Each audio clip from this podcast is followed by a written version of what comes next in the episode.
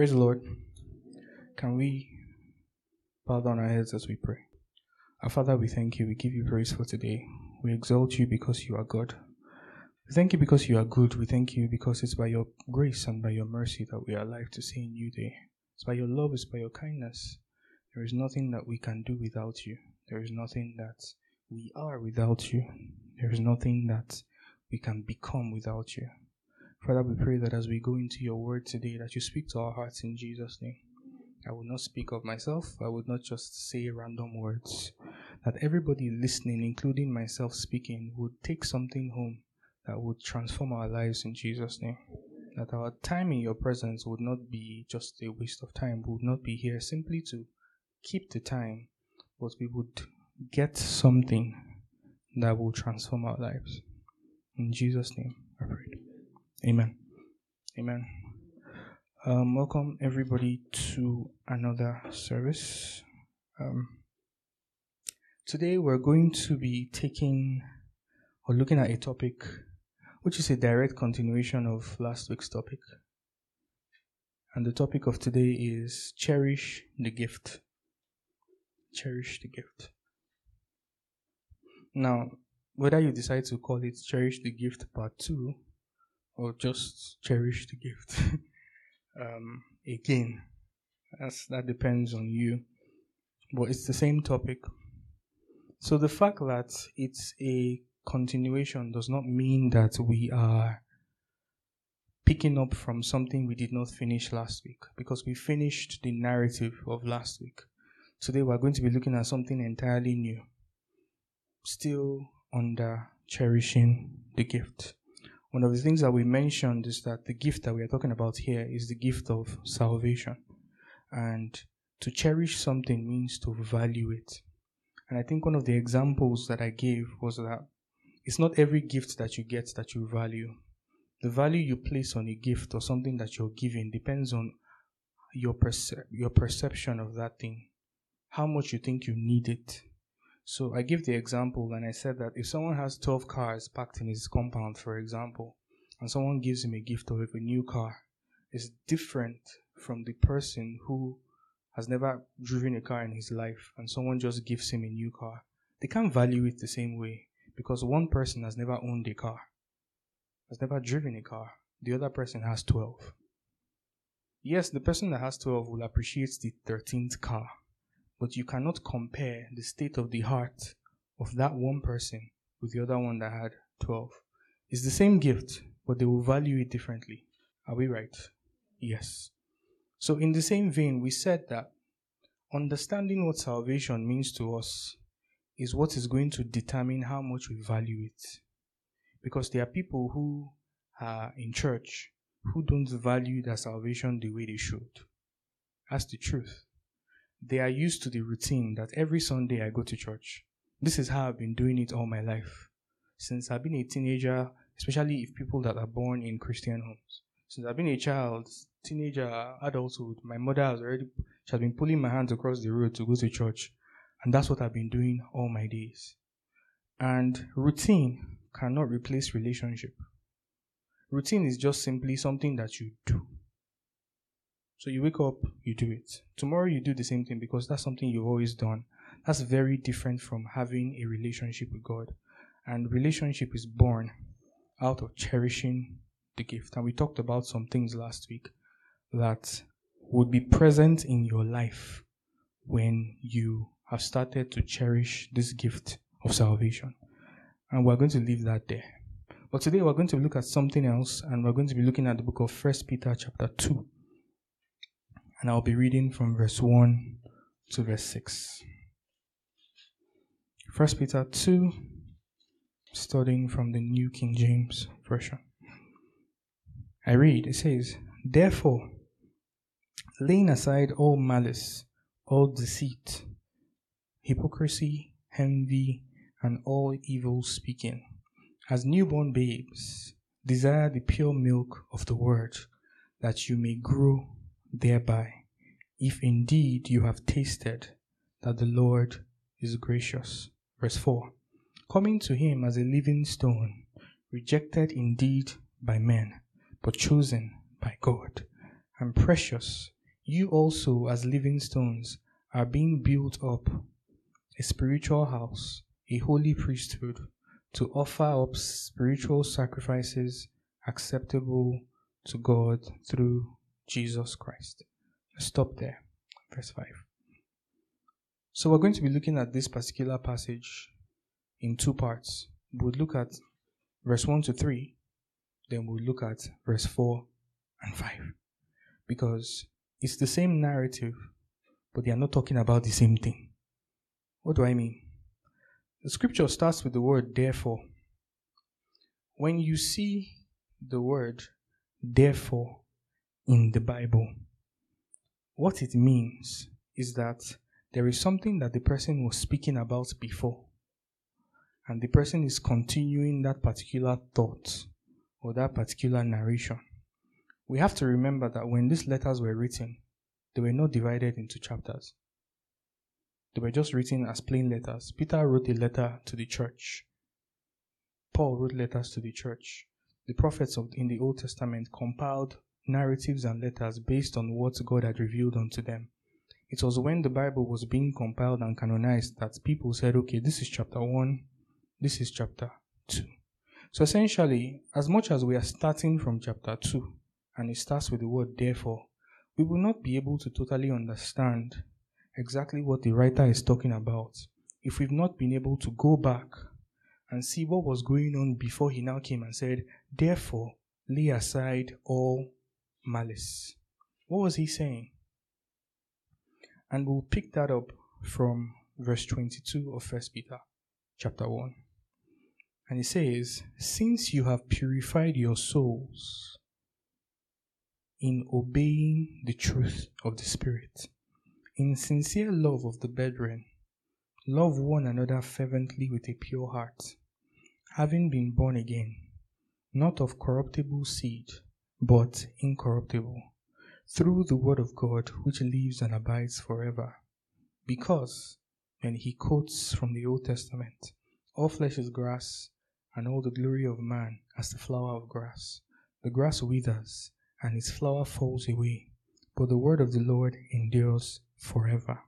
Now, this is the word which by the gospel was preached to you. Then he goes on and says, Therefore, lay aside. So it's from the precept or from the prelude that we just read that that therefore comes into play. And there are three things he mentions between 22 and 25 that I want us to note. He talks about what? being purifying our souls by obeying the truth through the Holy Spirit. So he talks about the Spirit. The second thing he talks about is in 23, he talks about having been born again, not of corruptible seed, but incorruptible. And previously, he had spoken about how the seed he's talking about is the blood that Jesus shed on the cross of Calvary. So essentially, he has spoken about what? The blood of Jesus. And the next thing he talks about is what? And through the what? The word of God, which lives and abides forever. So the Holy Spirit, the blood of Jesus, and the word of God, these three agents or these three unique things are necessary for our salvation. Because Jesus had to shed his blood and we receive Him through the word that we hear, His word. And when we do that, His Spirit does what? Resides within us. And He's saying that on the basis of this, now that what? The word of God has been preached to you and you have accepted it. And these three things that have been given to us by God have been able to save us. Because in, in again, we're still talking about cherishing the gift. What should we do next? We should what? Lay aside all malice, all deceit, all hypocrisy, all envy, and all evil speaking. And as newborn babes, desire the pure milk of the word, that you may grow thereby, if indeed you have tasted that the Lord is gracious. And the most powerful part of this entire thing is that last verse if indeed you have tasted that the Lord is gracious. What does this mean? This means that our response as Christians, this is not for the pastor. This is not for the person who has known Jesus for 10 years. It doesn't matter how long or how short. Immediately we step into a place where we received the grace of salvation. If indeed you have tasted it, our natural response to that gift is a desire to grow. That's what the scripture is saying. That if you have tasted that the Lord is gracious, you would desire the pure milk of the Word of God, which is able to let you grow. And you will put aside all these things. And the reason I'm speaking about growth through the Word of God today is because growth through the Word of God is one of the most de emphasized things in Christianity today. We don't really talk about it. You see, we, we talk a lot about trying to get people to come to your church rather than trying to make sure that everyone puts their salvation on their own head and takes responsibility for their own spiritual growth. You see, there are a lot of places where it's possible for a pastor to keep his congregation dependent on him. And what I mean by dependent is not teaching them the word, not teaching them that they can pray to God and get things for themselves, not teaching them that their relationship with God is first private before you call him into the equation because Jesus is the great shepherd. Whoever is pastoring or leading is just a sub shepherd. The great shepherd who is shepherding that human being who is standing in the place of a leader is still Jesus. And you yourself have access to him. And instead of teaching them and making them realize that it is your responsibility to grow and you can grow by yourself, you keep them dependent on you. You have headache, you're looking for someone to pray for you. Your stomach is paining you, you're looking for someone to pray for you. You need a new job, you need a new this. Oh, you're looking for someone to pray for you. That is what has brought Christianity to the point that it is in particularly in this part of the world today, where almost everybody is dependent on somebody else and they've lost the place of taking up God by His word for yourself. We've lost it because people do not want to grow spiritually. People do not desire the word of God. People don't want to know what God is saying about them by themselves. They'll probably go to, they'll prefer to go to a prophet. We've brought in some of our cultural biases into the gospel. And when I say cultural biases, I mean things like consultation. They don't call it consultation. They'll say you're going to see an alpha or a prophet. But you brought our cultural biases into the gospel. Because whether you're Yoruba or Igbo or Hausa, in every in our traditional homes, the families we come from, there's consultation. Basically, we go and get something. That's what that's our roots. That's where we came from. And Jesus wants to bring us into something that is different. Jesus wants to bring us into something that allows us to stand on our own with Him, that we can connect with Him directly without an intermediary. Does the pastor have his place? Yes. Does the leader have his place? Yes. Does the prophet have his place? Yes. But his place is not the place in which you cannot talk to God for yourself. You yourself have a responsibility to lay aside these things and grow.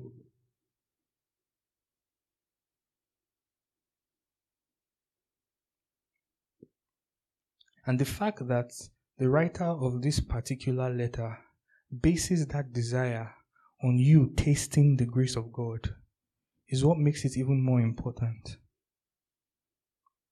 Because the writer didn't say, okay, desire to grow when you spent one year in the church. Or you can start growing when you've spent two years or three years in your church. Or you can start growing when, you, when you've attended up to 20 services. Or you can focus on your growth. You can focus on getting to know the Word of God. After you spend six months going to church, the writer does not say any of these things. The condition he gives is if you've tasted that the Lord is gracious. And we've read the previous verses to look at the grace he's talking about. He's talking about the grace, talking about the grace in which he has brought you into salvation. Because it's by his grace that we are saved. And he says, if you have tasted of that grace, your response to that grace is, oh, I want to grow. I want to I desire the milk of the word of God. And if that does not become the natural response of a believer, no matter how old, whether one day or he has been in church for 10 years, then there's a problem. And it's on this foundation that we can now look at the reason why you should desire to grow. That's the next section. And that's how we can tackle verse 4 and verse 5.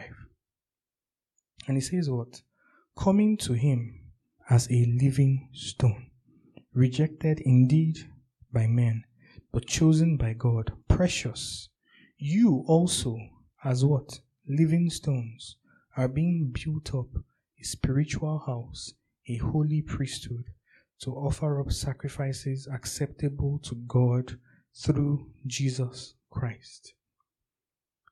What Peter is speaking about here is speaking about you and I being the temple of God. Being the temple of God, being the place where God resides, being the place where God lives. God lives in you.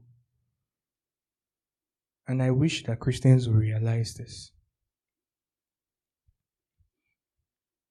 And there is proof in the Bible that God lives in you. There is proof. And today we are going to look at the proof. If you go to Ephesians chapter 1,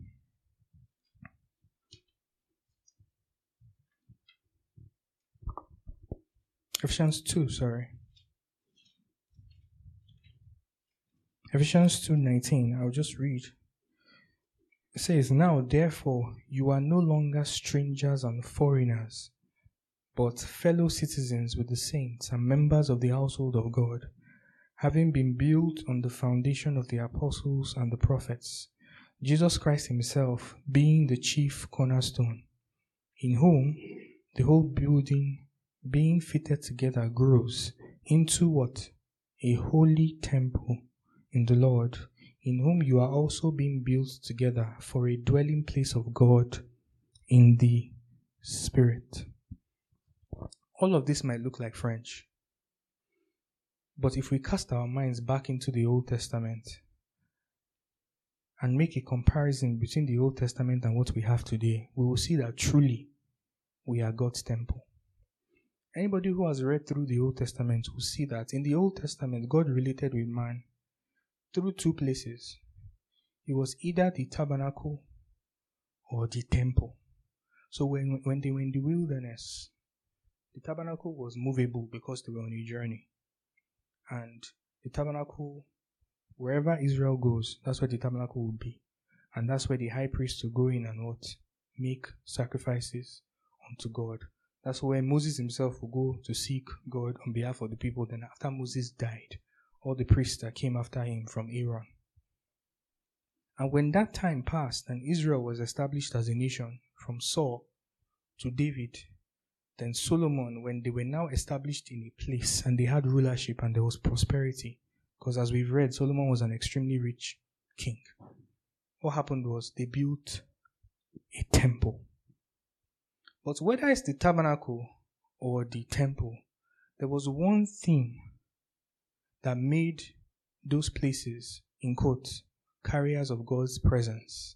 And that thing was the Ark of the Covenant. If the Ark of the Covenant is not there, it's just an empty place. So we read the story of the life of David and where for a while the Ark left Israel and they had to bring it back and all the things that happened there. It's because the Ark was a representation of God's presence. Wherever the Ark is, God's presence is there right? So I want us to read something in the book of Hebrews. We want to see the things that were in the ark.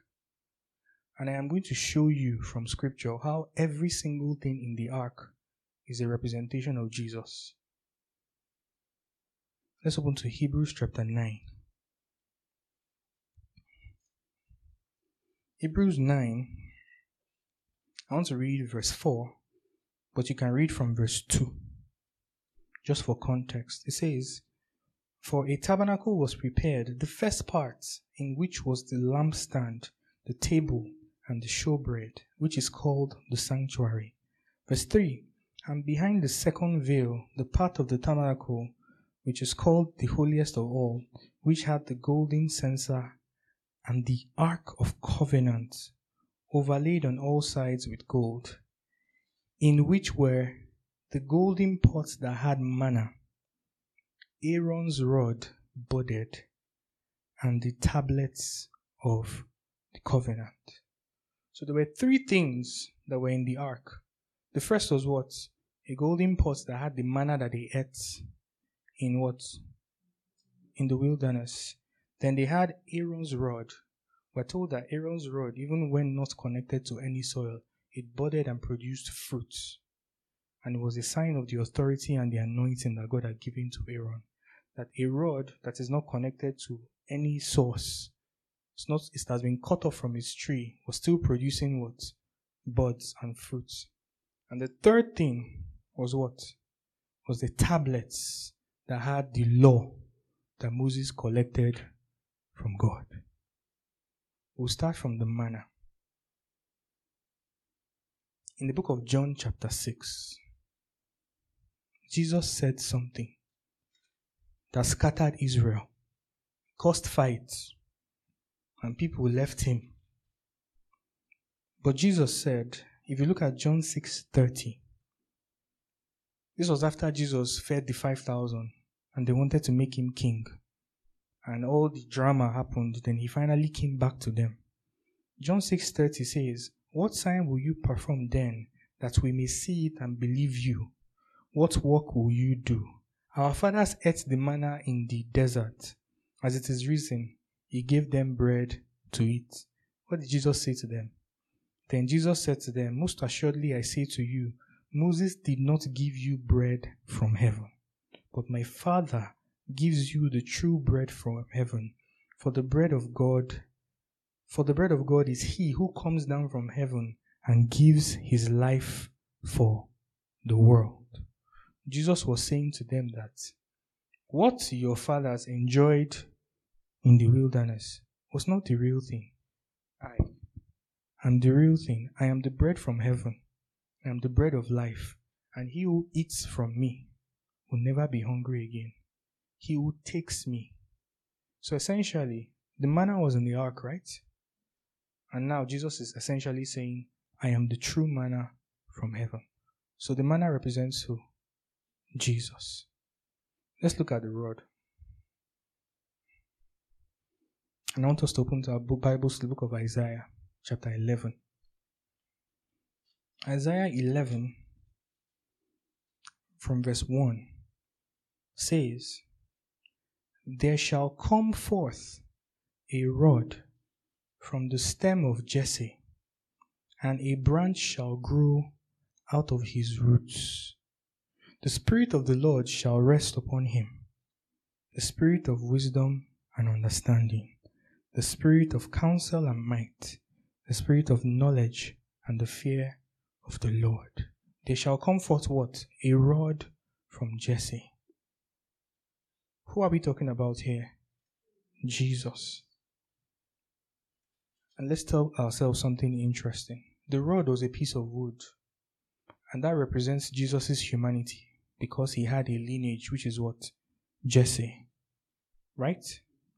The rod was dead because the rod was disconnected from the tree that it came from.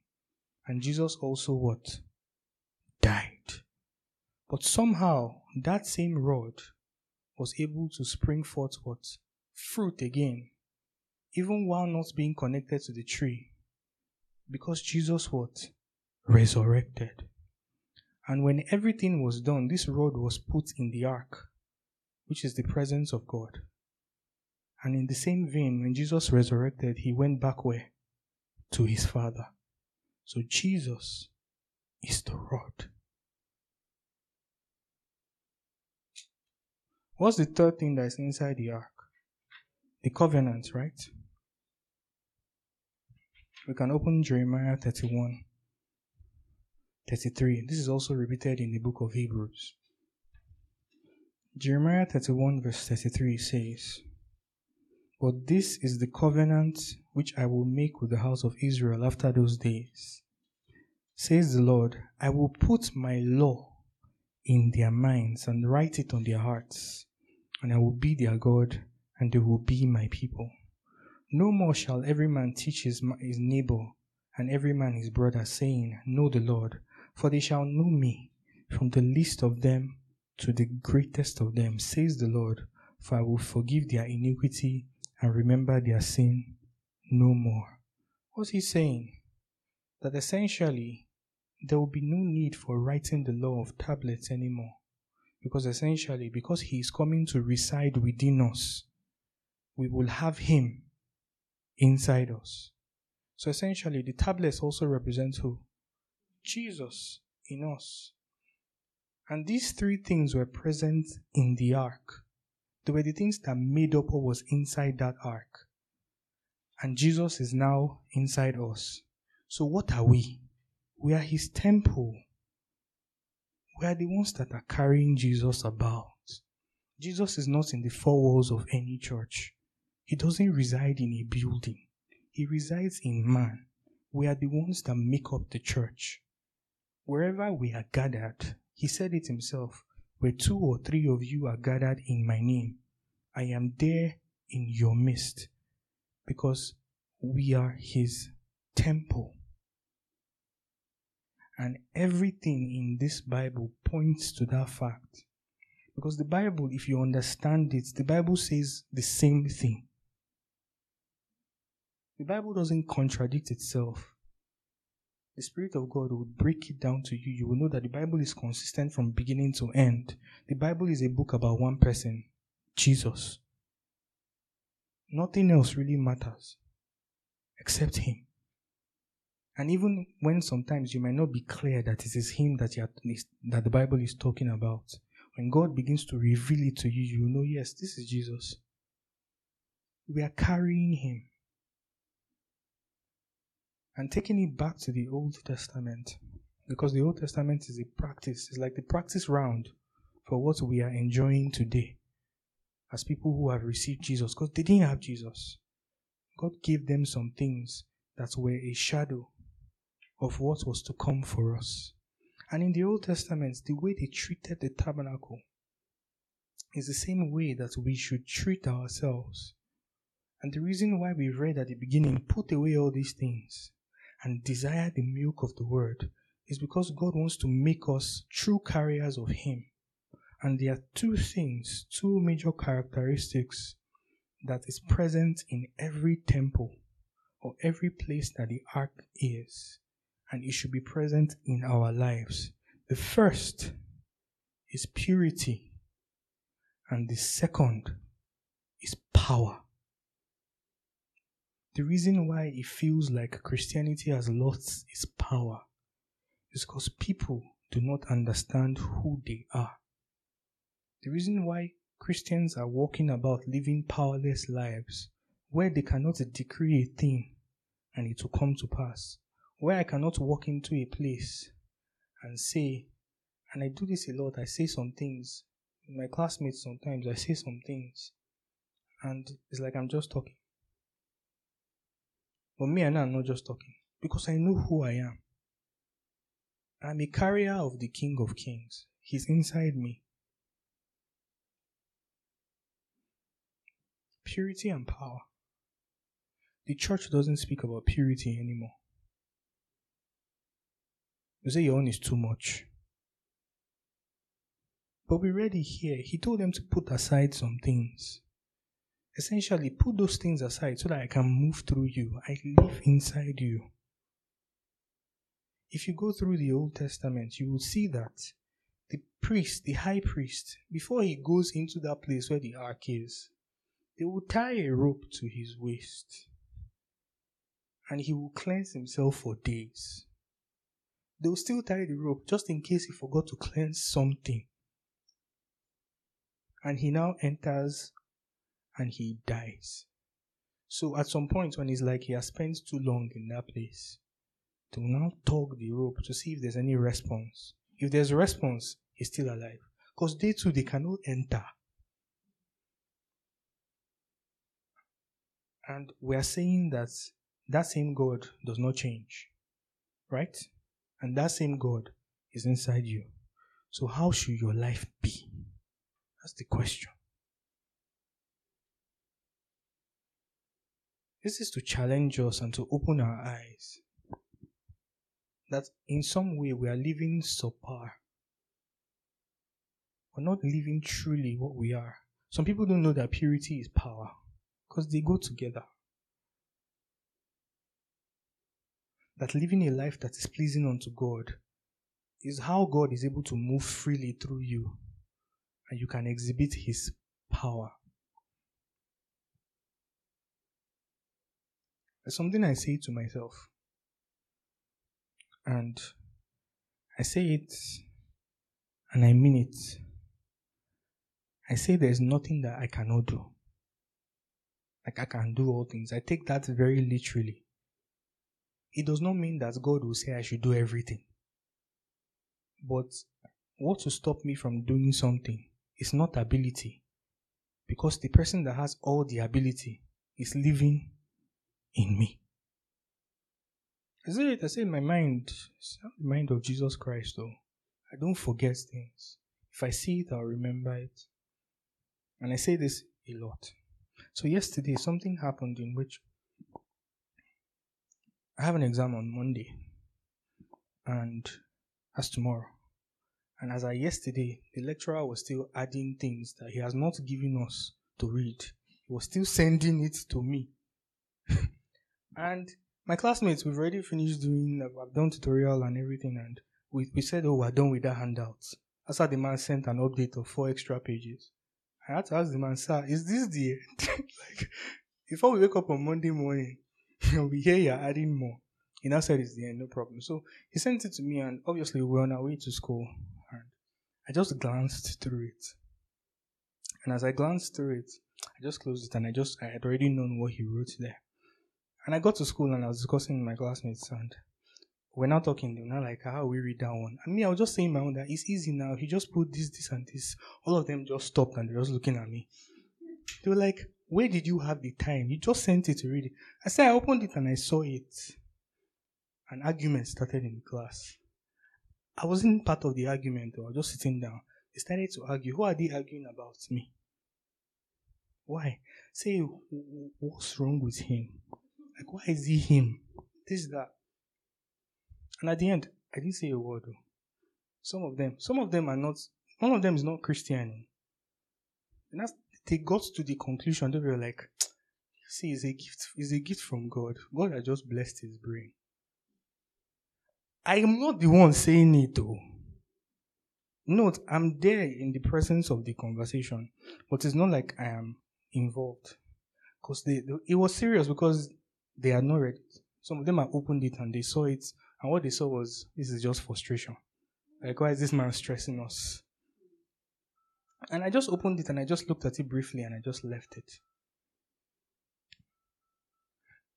And when I left that scenario, it taught me something, or rather, reminded me of something.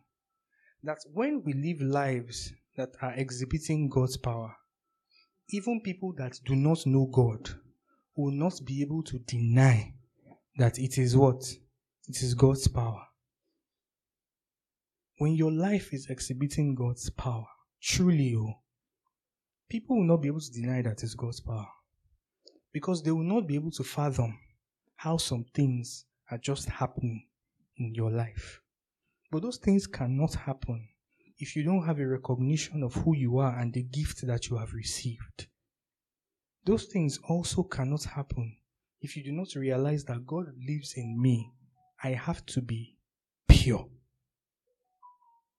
Purity is the hallmark of what it means to be God's temple. Because it's only through purity that His power can flow through you freely. And those are the things that we have to learn today. That in a bid to cherish the great gift, we have to have a constant desire to grow. We have to have a constant desire to stay pure and live pure lives. And we have to be aware that there's power that is working in us. And the world is waiting for the manifestation of that power. Amen. Pray that God will help us in Jesus' name. Let's rise up.